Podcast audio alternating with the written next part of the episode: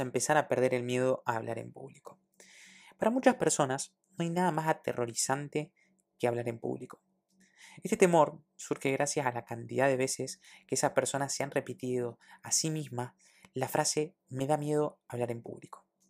Frases como esa, que han sido escuchadas y dichas durante muchísimo tiempo, salen a relucir en nuestra mente y generan un gran temor al momento de presentarnos frente a un grupo de personas. Fíjense en esto. El año 2008 en Estados Unidos se hizo una encuesta acerca de las 10 cosas que más atemorizaban a la gente. Los resultados en orden ascendente fueron los siguientes. Los perros, la soledad, el avión, la muerte, la enfermedad, las aguas profundas, los problemas económicos, los insectos, las sabandijas, las alturas y el primero en la lista, hablar en público. Ese temor es lo que se denomina a veces pánico escénico. En el mundo han existido miles de personas brillantes que desafortunadamente nunca han logrado deshacerse del pánico escénico y de la presión social que ejercen los demás. Esas miles de personas han dejado pasar oportunidades realmente muy grandes de ser exitosas y no han logrado comunicar mensajes que pueden llegar a ser muy útiles para la humanidad. Y todo debido a ese maldito pánico escénico. Personalmente siento una gran nostalgia saber la cantidad de talento que se ha perdido en lo profundo del mundo debido a este mal. Y la verdad es que la vida es tan corta que si no, se hace justamente lo requerido para superar algún obstáculo, se llega al final solamente con arrepentimientos. Sin importar la edad que tengas, el pánico escénico y la presión social que tenés frente a todas las personas que te rodean es algo que vas a tener que eliminar si querés empezar a descubrir un nuevo mundo de posibilidades. ¿Qué pasa? Afortunadamente existen muchas formas para lograr cualquier cosa en la vida y perder el miedo a hablar en público es una de ellas. La presión social que ejerce el público en un auditorio es la misma presión social que se siente en muchas otras situaciones de la vida. ¿Alguna vez sentiste una increíble tensión justo en el momento de hablarle a una persona desconocida? ¿O en momentos antes de contar, por ejemplo, un chiste en un grupo de amigos? ¿O cuando tuviste que presentarte en una entrevista de trabajo? ¿Notaste cómo se te empiezan a transpirar las manos, las rodillas se mueven y la voz empieza a temblar? La misma sensación se siente en un auditorio lleno de personas. Lo que quiere decir es que esta sensación que se vive en situaciones diferentes está directamente relacionada dentro de la mente. Si logras disminuir esa presión que, que se siente en algunas de las situaciones también vas a lograr disminuirlas indirectamente en el momento de hablar en público. Por ejemplo, las personas que son expertas contando chistes a sus amigos, por lo general, no sienten la misma intensidad de pánico escénico exponiendo cualquier tema en un auditorio, porque ya lo sienten como un sentimiento un poco más común. Esto es debido a que han logrado dominar el miedo al pánico escénico en su grupo de amigos. Y aunque sea una situación diferente, está directamente relacionada con todas las circunstancias de hablar en público. Esto que te digo es la mejor forma de empezar a perder el pánico escénico y em, es perder el miedo en otras situaciones de la vida.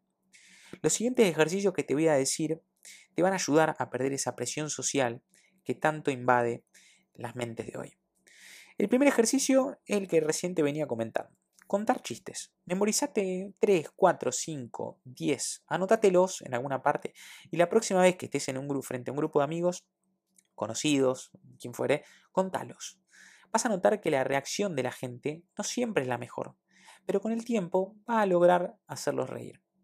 Vas a notar que si en un grupo de gente que no está acostumbrada a escucharte contar chistes, mm, van a notar como que hay algo extraño y posiblemente no se rían tan fácilmente. Mientras que si un grupo nuevo, de gente nueva que no conoces, no te conocen a vos tampoco, se van a reír mucho más fácil.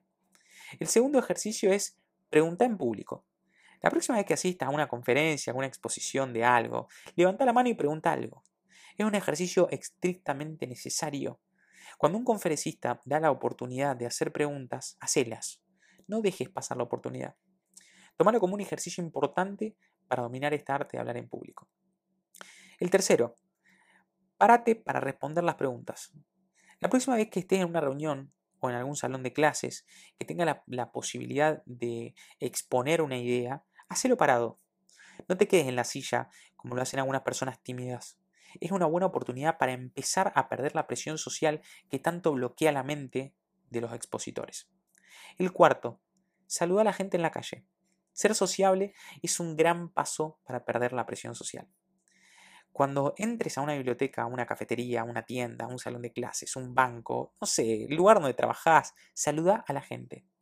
Gracias a esto vas a empezar a demostrar un cambio positivo en tu vida y vas a notar cómo se va eliminando la presión social poco a poco. El ejercicio número 5. Hacer halagos sin esperar nada a cambio. Esta es fantástica. Las personas con las que, trabaja, la, que trabajas normalmente tienen cualidades que pocos reconocen. Sin importar cuáles sean los cargos que ocupan, tienen cualidades que pueden ser resaltadas. Vas a notar que mientras más halagos desinteresados hagas, mejor te van a tratar y mayor valoración social vas a tener. Como terapia es extremadamente útil el hecho de tomar iniciativa para resaltar cualidades de otra persona. Requiere un esfuerzo extra, sí, es verdad, pero te va a convertir en alguien mucho más sociable. Por ejemplo, decirle a alguien, che, qué buena energía que tenés hoy. Decirle a otra persona encargada de la seguridad, por ejemplo, me parece que haces un laburo bárbaro acá. Halagos, sin esperar nada a cambio. Ejercicio número 6. Analiza entornos. La próxima vez que estés en una reunión social o llegues a un lugar donde haya un grupo de personas, analiza el entorno. Cuando digo analizar el entorno me refiero a que analices cómo se siente cada persona que está ahí. Mira a las personas a los ojos. Intenta analizar, en silencio, por supuesto, cómo se están sintiendo. Esto te va a ayudar a sentir que dominas el entorno. Empezá a utilizar más el poder de la percepción que, que, vos tenés internamente e identificar cómo cada uno de los que está en el, lugar donde vos también estás tiene sentimientos. Pueden ser alegría, placer, orgullo, tristeza, desespero, tranquilidad, envidia. En fin, vas a notar como cada vez que haces este ejercicio, vas a empezar a adquirir un desarrollo mayor de la percepción que tenés de los entornos. Esto es algo como obtener un superpoder que te permite entender qué es lo que realmente está pasando en cada lugar. El ejercicio número 7. Llama la atención de un grupo de gente y manténela por el mayor tiempo posible. Quiero que utilices la creatividad. Puede que estés haciendo un chiste, contando una broma, contando una historia, una anécdota, no sé. Mantén la atención de la gente el mayor tiempo posible. Ejercicio número 8. Si tenés hijos, contales una historia. Puedes utilizar libros de cualquier fábula, inventarte una, dramatizar una mientras le hablas. Logra su atención. Los chicos son una excelente oportunidad para practicar el arte de la oratoria. Antes de seguir el curso, quiero que apliques por lo menos cuatro de los ejercicios que te expliqué recién. Y lo digo en serio, no quiero que sigas escuchando si no has dado el paso que es comenzar a perder el miedo a hablar en público. Hacelo con la gente que te rodea. Si no logras dominar el entorno que te rodea, va a ser difícil que en algún punto logres dominar el entorno desconocido que te vas a encontrar en un auditorio. Cabe resaltar que los ejercicios anteriores no son para, para, practicar en un auditorio lleno de gente, son para aplicar en otras situaciones de la vida, como quiero que lo hagas después de esta clase. Música